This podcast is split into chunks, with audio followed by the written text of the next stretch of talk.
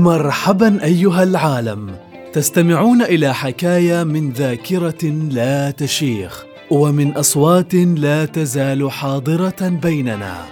فاهلا بكم في بودكاست علوم الأولين يأتيكم من شبكة قاف بدعم من وزارة الثقافة والرياضة والشباب.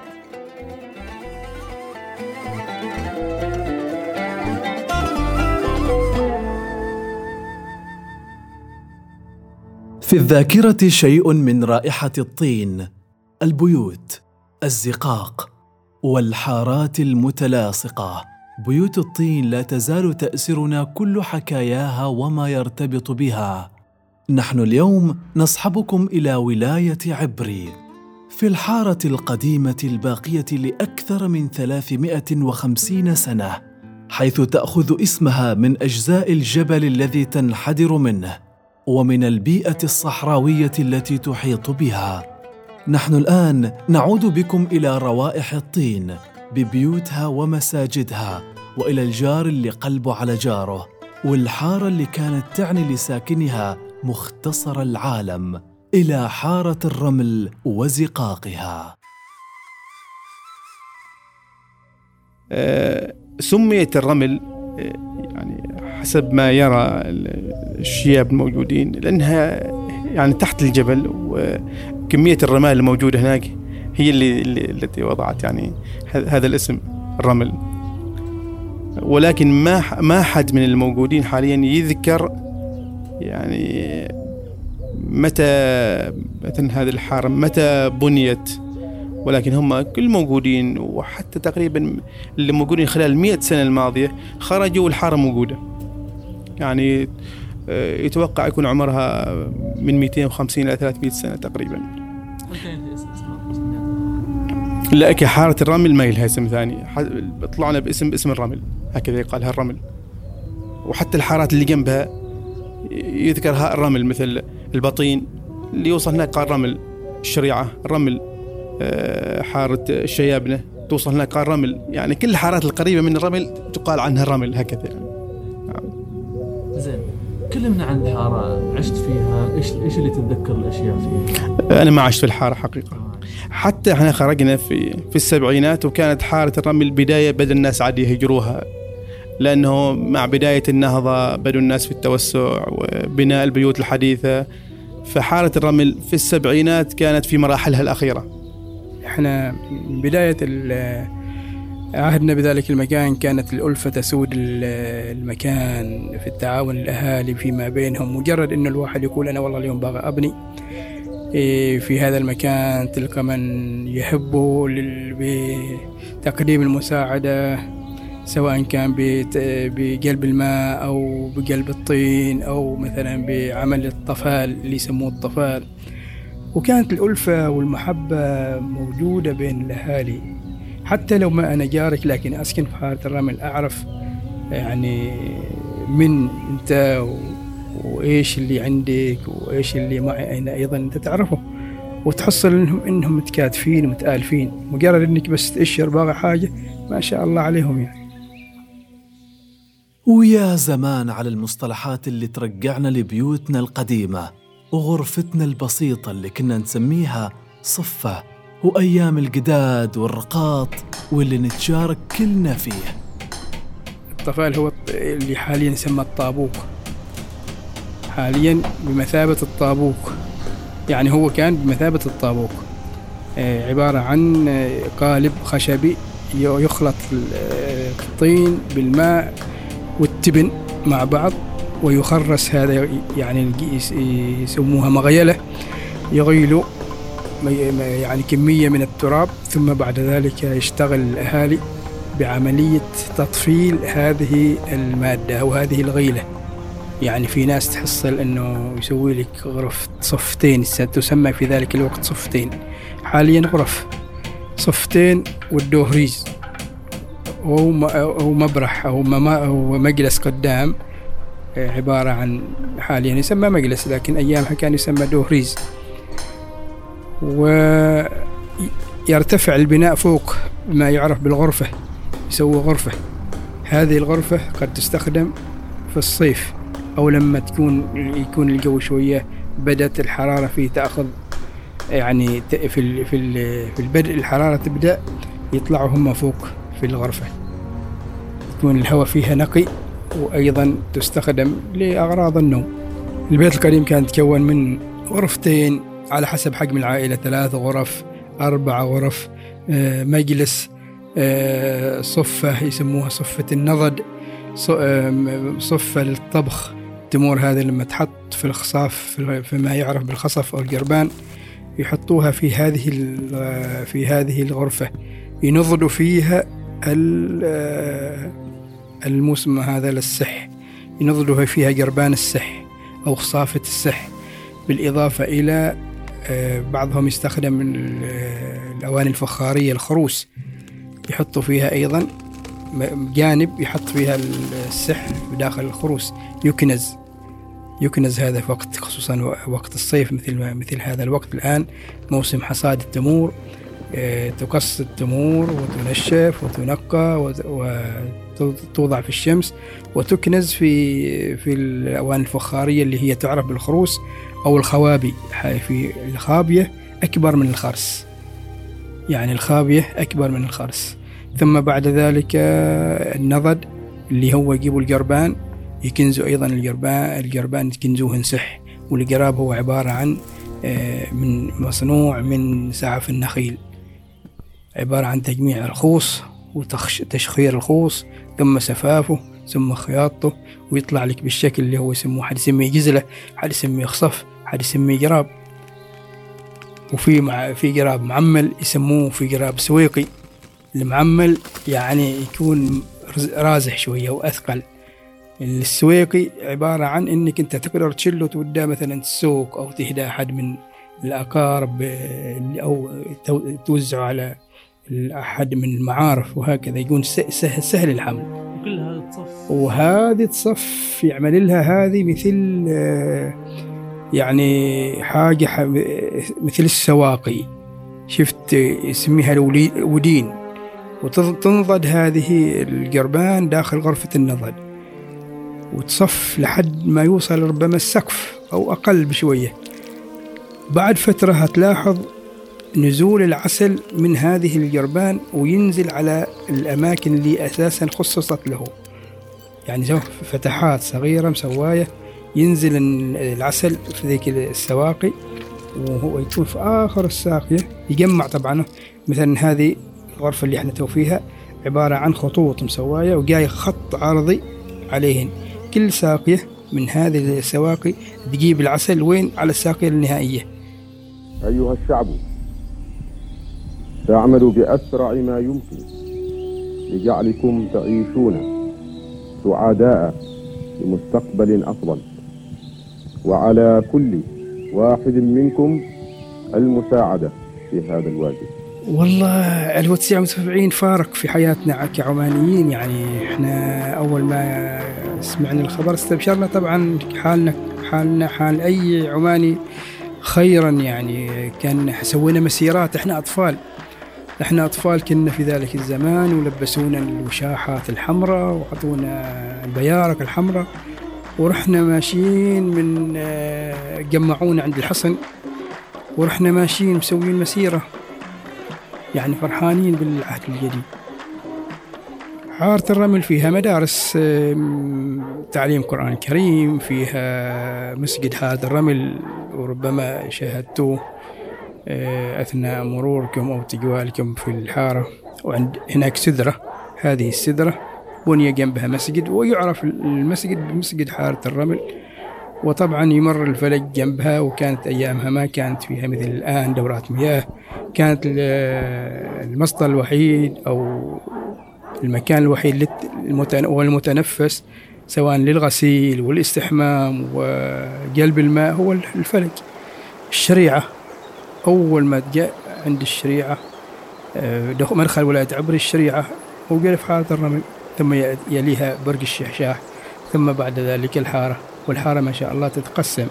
كل تجمع سكاني موجودين يتألف من 15 إلى ثمانية بيوت سبعة بيوت وهكذا. المزارع هذا اللي مرينا عليه المزارع وسطية البلد والأفلاج في وسطية البلد. وحارات عبري تتركز وسطية البلد. بداية الحارة الرمل الوحيدة اللي معتزلة قديما. ثم بعد ذلك استوت حارة الجبيل مثل ما ذكرت لك وحارة آه، العروبة واستوت المرتفع خارج خارج الولاية. لكن قديما كانت حارة آه، الرمل وحارة الند اللي هي فيها الشيابنة وحارة السوق والشناديد وبيت آه، وحارة قلة سكر وأشياء وأنت ماشي الجنور حارة مو اسمها هذيك الله يجيب اسمها الإحداحية بلاكو شارع آه، زينب كلة زينب. يعني هذه الأشياء قصتهن على الفلك. ومساجد الولاية كلهن على الفلك. لكن ما شيء مثل هذه الأمور قوم دورات مياه داخل آه، المنازل. أيوه. وهناك أصحاب مدارس القرآن. مثل مدرسة آه، حمد بن عامر الشيباني. كذلك حمد بن عامر مدرسته لحد اليوم موجودة يعني تذكر ولكن ما حد طبعا يعني من من بعد النهضة المباركة وكذا والمدارس الحكومية صاروا الناس يتوجهوا للمدارس الحكومية وبدأت شوي شوي مدارس القرآن الكريم يعني تختفي. كل اللي كان يدرس في المدارس القرآن الكريم أصبح يدرس في المدارس الحكومية النظامية. كذلك مدرسة بن شريشر ومدرسة الغلابي هذا كلهم كانوا يدرسوا قرآن كريم. حد في المساجد وحد تحت الأشجار وحد سوى لنفسه مكان يدرس فيه. كذلك صارت هناك مدارس مدرسة مع بداية قبل بداية النهضة مدرسة الرئيسي الوالد المرحوم محمود آه، الرئيسي. كانت تقريبا يمكن تكون أول مدرسة نظامية وبعدها مدرسة الإصلاح للأخوة عبد الله آه، بن هلال ومحمد بن هلال وسالم بن هلال. كذلك كانت تدرس بالنظام بالنظام التقليدي الحالي. طابور صباح وفي فصول وحصص ومواد ما كانت موجودة سابقا. الحارة رغم بساطتها من الطين ورغم ظروف الأمطار والأنواء اللي تعاقبت عليها إلا أنها للحين متماسكة ويمكن للزائر يلحظ الكثير من شواهدها وآثارها. تصير أول أيام زمان كانت الأمطار ما شاء الله عليها يعني. هم هم مترفعين في حارة الرمل. لو لاحظت انت حارة الرمل جاية على السفح فمعظم حتى بعض الأهالي اللي هم يسكنوا في النخل لما تصير عندهم يعني فيضانات ولا يصير عندهم واجد ماء مطر يلجأوا إلى إلى أهاليهم الموجودين في حارة الرمل يعني يسكنوا معهم خلال فترة اللي هي نزول المطر. ما يتأثروا هالحاله هالحالة الرمل بالأمطار. ليش؟ لأنهم هم مترفعين أساسا. المطر على طول المطر على طول لما ينزل ينزل انسيابي باتجاه المجاري المنخفضة. وهم أساسا مرتفعين. وحتى أثناء بنائهم للمساكن هم يعملوا لها عملية الانسيابية والميل من البداية وعارفين آه، كيف الطريق الطرق اللي هم يبنوا بها البيوت. والجراف يسموها جرفة صفر. 86 كانت يعني سيول كبيرة آه، دخلت يعني جت في ولاية عبري. وأيضا 97 و96 يعني من في عهد في الثمانينات والسبعين والتسعينات ما شاء الله الأمطار يعني باستمرار والوادي الكبير لما ينزل ووادي الصخبري عند بداية المدخل الولاية اللي هي اللي هي الشريعة يلتقي واديين وادي عبري وادي الصخبري وادي الكبير ويشكل يعني تجمع مائي هائل كبير ويدخل حتى يسموها الحيالة بي الفاصل بين المزارع والوادي يفيض من الوادي ويدخل المزارع. وتسمع أيامها لما يهبط الوادي تسمع آه، البندقية تصيح ليش تنبيه ما شيء مثل الآن؟ واتسابات وتليفونات ووسائل تواصل حديث. ينقعوا بالتفق فيعرفوا إنه شيء مستوي أو شيء حريق مستوي مثلا أو وادي هابط مثلا أو شيء من الحيوانات في الفلك طايح. فيبغوا النق يبغوا الفزعة يبغوا الثيبة. فتحصل الناس رايحين مع بعض رايحين وين؟ رايحين يتبعوا النقع. وين النقع؟ والله النقع عالي. أو النقع غرب فيروحوا تابعينه فيحصلوا المشكلة اللي هو اللي اللي حاصلة ويهبوا الجميع مثلا لإصلاحها والإنقاذ مثلا. الطلق ما يوقف الطلق إلا لما يتجمعوا الناس. يعني ما واحدة وهنتين واحدة ما ما تجذب. أيامها أيامها لما يستوي الصايح واحدة ما تسد ولا عشر. كيف أنا أعرف ذيك اليوم؟ تو لا بالتلفون. الدفاع المدني ما شاء الله على طول. خلته الدفاع المدني يعني هذه شغلتهم. لكن قريبا ما شيء دفاع مدني. قديما كان الاهالي وحدهم. يستوي حريق يستوي يستوي مثلا عادة تعرف أنت الجمال يروح صوب الهجيج الفلج أو ثقاب الفلج. فسبحان الله بالصدفة يطيح جمل في الفلج أو الثقبة من الفلج مع استمرارية الأمطار ثقبة تطيح ينسد الفلج. ما يجري الفلج الولاية. فمن من يكون بإصلاح الفلج اهالي الولاية. فعشان يعني الناس عريف الفلج يبغى الناس اللي تساعدهم ما يسوي إلا إلا الا, إلا الصايع. فيروح يروح مستخدمين البنادق وينق وينقعوا جملة جملة من الطلقات. قد تكون خمسين ما أكثر. وفي حد محدد يعني يطلق ولا لا ذيك اليوم أي واحد عنده سلاح يطلق. ذيك اليوم ما أنت طبعا هو الطلق ما طلق مباشر طلق في الهواء في الهواء يطلقوا. والناس ذي وتثيب تسمع الصايح. وبعد كل إغاثة يرجع أهل البلد محتفين بسلامة الجميع ويرجعوا في طريق العودة يتغنوا بفن الهبية. وهم راجعين يشلوا هبية. هبية يعني مثل نوع من أنواع الفنون. الفنون مثل ما قال عنتر موتة العز جنة صاحب العز يذكر ما ينقذنه وهم وهم شالين هذه يروحوا عن أعمارهم له خلصوا من من عملية مثلا الصايح هذا والإنقاذ هذا اللي هم لبوا النداء إليه. يروحوا عادوا يروح يرفعوا يروحوا عن أعمارهم ويسووا سوالف كذا. وفي النهاية مثل مع واحد من شيابهم الكبار كان عنده فنجان قهوة وارطبه دخلوا معه وتقهوا مثل ما قال عنتر موتة العز جنة صاحب العز يظهر والصمع ينقذنه هذه يسموها هبية الدرب أو المشية. مرة من الحوادث اللي استوت في طوي اسمها طوي الشجاعية. شفت وانت داخل الولاية من فوق الشريعة خارجها على يدك اليسار. هناك استوت إنه أحد الناس كانوا ناس جالسين يشتغلوا في الطوي وشغلوا الماطور. الماطور هذا يطلع كربون. واحد من الأهالي سقط.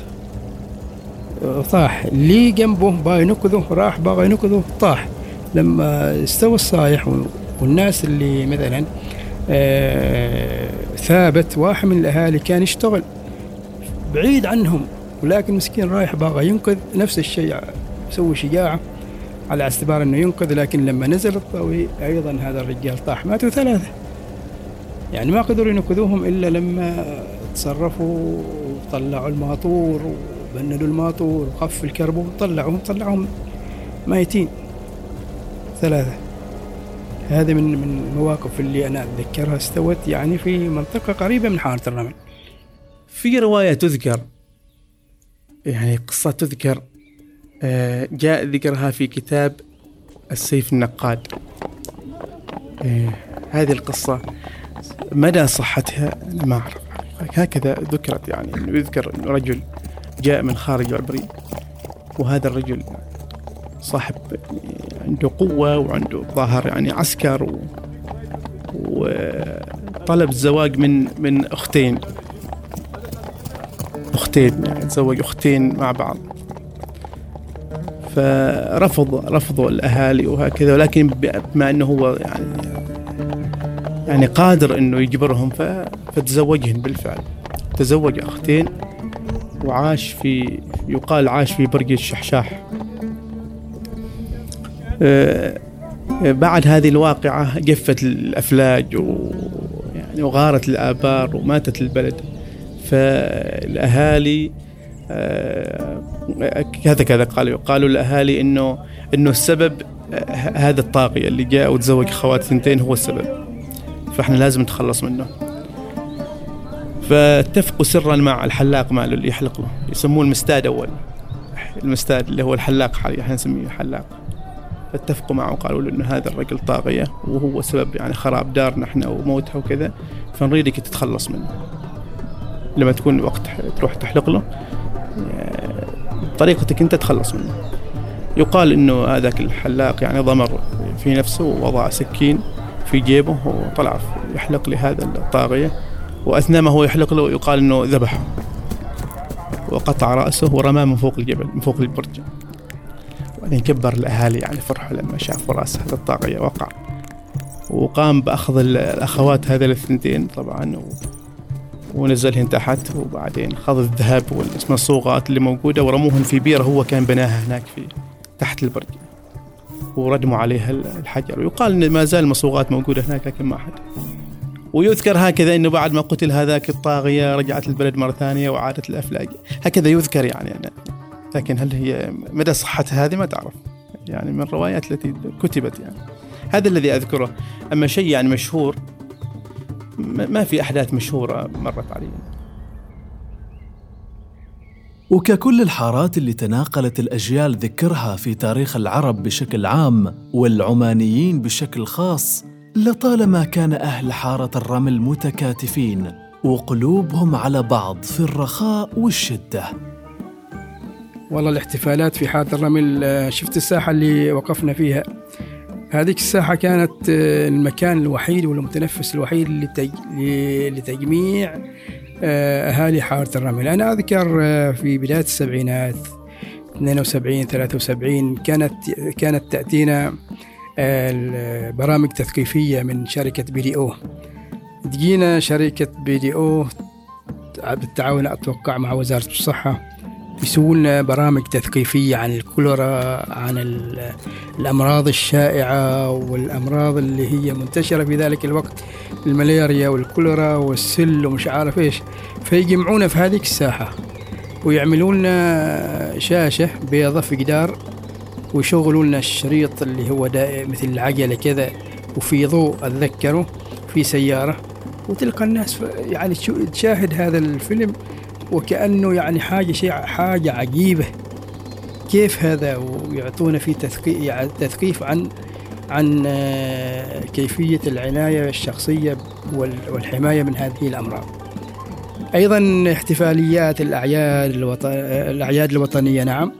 والأعياد الدينية كعيد الفطر وعيد الأضحى تقام هناك الاحتفالات اللي هي العيالة الميدان المشهورة بها ولاية عبرين في هذه الساحة. في الأعراس يا سلام على الأعراس أيام زمان ما كانت مثل الآن. الأعراس أيام زمان كانت بسيطة صح بسيطة في الوجبة آه، يقيمها المعرس لأهالي الحارة. في آه، وقت الزفة يروح الحريم في الليل يستلم العروس. طبعا قبلها تم عملية الخطبة بإعلانها وحضور الجيران ثم بعد ذلك جاب المشترى لبيت العروس. والمشترى عبارة عن الأشياء اللي تقدم للعروس من ملابس من ذهب من أشياء اللي هي كماليات حقايب. ذيك اليوم ماشي حقايب ذيك اليوم سحاحير جاب سحاحير. إجابة أشياء اللي هي المشترى اللي عبارة عن ملابس تلبسها العروس وملابس توزعها أم العروس على الجيران. فيدعو لما يقابل المشترى هذا تلقى أم المعرس آه، تخبر الجارات تعالوا. يعني شوفوا المشترى محتاج المشترى ويراوهم المشترى اللي موجود. حتى الأواني اللي هي السجارج والفناجيل والمدالي جاب من ضمن مشترى العروس. العروس ولما تروح العروس بيت زوجها يشل مجموعة منه إلى بيت زوجها. وليلة العرس تجهز العروس وتزف يعني زفة بسيطة مشي من بيت المعرس بين بيتها إلى بيت المعرس. وتوزع الحريم آه، قطع الحلوى ما يسمى بالتغليفة عبارة عن آه، قطع يعني جزء من السعف النخيل المصنوع ويحط في الحلوى وتوزع على كل حرمة مشاركة في زفة العروس تغليفة يسموها. ويروحوا فرحانين. الصباح عاد يروحوا مرة ثانية يباركوا. وعاد يولم أيضا المعرس بوليمة إذا الله أعطى اليسر. وإذا ما عنده شيء معذور. أيضا في العزيات تحصل تكاتف بين الأهالي مجرد أنهم يسمعوا أنه الشخص ميت. حتى إن شاء الله لو الساعة واحدة 12 بالليل يتجمعوا أهل الحارة ويروحوا يغسلوا هذاك الميت ويودوه المقبرة ويقبروا بالباكر يقام العزاء. العزاء سواء كان في مسجد من مساجد الحارة أو في مكان أكثر شيء في المساجد مساجد الحارة ما شيء مكان أيام مثل الحين صارت المجالس موجودة أو منتشرة وتحصلهم الأهالي موجودين وتقام ويقام العزاء ثلاثة أيام من الصباح لحد صلاة العشاء. الحمد لله الآن صار يسر. لحد الساعة 12 لحد أذان الظهر يقفل العزاء ويستأنف بعد صلاة العصر. أيامها كان لا العزاء من الصباح لحد العشاء. مستمر وتلقى الأهالي اللي عليه الغداء. يقول لك أنا اليوم أتكفل بالغداء ذاك يقول لك أنا أتكفل بالعشاء. والناس تجيب القهوة والناس والناس مرتاحين يعني. في آخر العزاء يعم يسموها يسموها إيش؟ الغسله يغسلوا يغسلوا من العزاء. قال غسلته أو بالختمة يقرأ الختمة. وفي نفس الوقت جميع المشاركين في العزاء يحلق تحلق رؤوسهم يعني يتحسنوا. هذا قريب هذا هذا عهدناه يعني. انت مشارك في العزاء أو انت من أهل العزاء يجيك اللي هم الحلاق أو المحسن ويحسن جميع المشاركين في العزاء. ويقول خلاص عندنا خلاص غسلنا اليوم من العزاء. هي ثالث يوم. مع مطلع الثمانينات وتطور الحياة الاجتماعية خرج الكثير من سكان الحارة من بيوت الطين لبيوت أوسع من الحجارة والطوب. في 81 82 بدأت الحارة في في التنازل. يعني الناس بدأت تخرج وتبني بيوت أسمنتية خارج الحارة. فتقريبا من 82 83 بدأ الناس يهجروا الحارة. إلى أن أصبحت الحارة حاليا ما فيها ولا يعني ما يوجد فيها أي أي شخص عايش فيها مجرد بيوت والبيوت هذه يعني معظمها خربة. لأن البيت خاصة البيت الطين إذا إذا ما وجد عناية دائما وصيانة مع الأمطار والرياح وهكذا يعني يبدأ يتساقط. بعد من 80 82 83 بدأت الناس تخرج من حارة الرمل. صاروا يعني سكنوا في منطقة تسمى المرتفع اللي هي إحنا الآن فيها. ثم بعد ذلك إلى حي العقبة. ثم بعد ذلك يعني عندك كاواس وحي العقبة والمرتفع. بداية مرتفع وكاواس ثم حي العقبة ثم بعد ذلك انتقلوا إلى منطقة في ناس انتقلت منطقة العروبة الجهة الغربية في ناس راحت بعدين استوت حي النهضة دبيشي يعني دبيشي موجودة من أساسا دبيشي قديمة أيضا لكن في بعض راح وسكن في مرتفعات اسمها مرتفعات الدبيشي. وإلى أن تقريبا 2012 2000 وكذا بقت حارة الرمل على يعني مثلا تقول فيها كل بيتين أو ثلاثة بيوت. طبعا هي صدر فيها مرسوم بنزع الملكية في 2003 أتوقع. وناس يعني طلعت منها ما عدا يمكن بيتين أو ثلاثة بيوت ربما. لظروف ربما الأحوال اللي هي أحوالهم المادية ما تسمح إلى أن ربك يسرها عليهم وانتقلوا. يعني كانت كان كان الأمر بالأخلاق أخلاق وانتقلوا الجماعة ما قصروا. يعني وهذه حالة رمل تنتظر رحمة من الله سبحانه وتعالى. ونأمل أيضا من المختصين أن ينظروا لها نظرة يعني إيجابية إن شاء الله. أرجو من الجهات المختصة أن تنظر بعين اللطف والرحمة لحارة الرمل. حارة الرمل كنز تراث إمة عاشت فيه أجيال تعاقبت عليه أجيال. يا ريت لو مثلا يطرح المشروع للاستثمار أو أنها وزارة السياحة والتراث تتوقع سماء الآن أنها تقوم بترميمها بطبيعتها بأزقتها بممراتها وبهي بهيكلة المكان نفسه. اللهم تضاف عليه اللمسات الجمالية وتكون مزار سياحي. مزار سياحي بأمانة يعني كنا إحنا نطمع أن تكون أنا واحد من سكان حارة الرمل لما استوى نزع الملكية و يعني استلمت ال- المخصصات المالية بدل التعويض عن البيت اللي كنا ساكنين فيه واستلمنا بدله يعني أيضا قطعة أرض. كنا نتمنى إنه الجهات المختصة إنها ترمم بيتنا أو بيت الجيران أو بيت أو الحارة بنفس طبيعته. الآن أصبحت من منذ نزع تم نزع الملكية أصبحت آه، يعني ما تقول ليش يعني متروكة. صارت الأبواب تنسرق الحديد ينسرق أب- أبواب الحديد انسرقت الأبواب الخشبية التراثية الجميلة راحت. في بعض البيوت كانت فيها أواني فخارية أهاليها أهاليها لما طلعوا منها تركوها. فانسرقت يعني في بعضها المناديس المندوس تعرف المندوس هذا الخشبي؟ انسرقا. يعني صارت هذه الأشياء التراثية اللي تركت من قبل الأهالي ما شلوهن لما انتقلوا بيوتهم الجديدة. صارت فيها صارت فيها عملية نهب. صحيح فيها حارس لكن الحارس وين؟ يشوف اللي فوق ولا يشوف اللي تحت سواء في الليل في النهار. درايش تقسيمات المنازل أو درايش القديمة التراثية. تحصل لو لاحظت أنت الآن أثناء زيارتك بتجوالك. حصلت في بعض النوافذ ما فيها درايش. شفت هذيك الدرايش؟ هذيك درايش خشبية موجودة. تم نزعها. ربما استغلت بيعت ربما تصرف فيها من قام بإتلافها وإيش هذا. نتمنى من الجهات الرسمية أي إن شاء الله أنها تنظر لحارة الرمل يعني نظرة جدية. وتلقى الاهتمام من قبل المختصين وإن شاء الله عهد عهد ميمون عهد سعيد في ظل القيادة الرشيدة لمولانا السلطان هيثم بن طارق. حفظه الله ورعاه. ونسأل الله سبحانه وتعالى الرحمة لمولانا آه، الراحل طيب الله ثراه السلطان قابوس بن سعيد.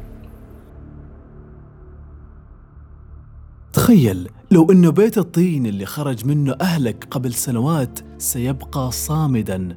لتسرد أخباره لأحفادك وأجيال من بعدهم. وماذا لو كان الأمر غير ذلك؟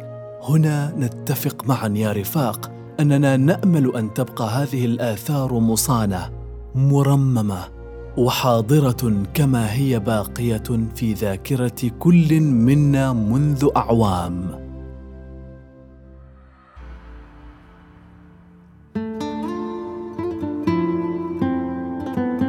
الحكاية اللي ترتبط بذاكرة كل شايب ما لنا غنى عنها. نحتاجها توصلنا منهم. ندونها ونحكيها لجيلنا وأجيال من بعدنا. استمعتم إلى بودكاست علوم الأولين. يأتيكم من شبكة قاف بدعم من وزارة الثقافة والرياضة والشباب. هذه الحلقة من إعداد فريق ضم لصناعة المحتوى الكتابي الإبداعي. حوار وتقديم سالم بشير. الكثير من الحب لشيابنا العم عبد الله بن حمد الجساسي والعم سالم بن حميد بن سالم اليعقوبي. الهندسة الصوتية محمد البلوشي. صناعة المحتوى المرئي أنس الذيب. والشكر لأحمد بن عبد الله بن محسن الخليلي على التنسيق مع شيابنا. وشكرا لوقتكم بصحبتنا يا أصدقاء. وإلى حلقة أخرى ولقاء. علوم الأولين. علوم الأولين؟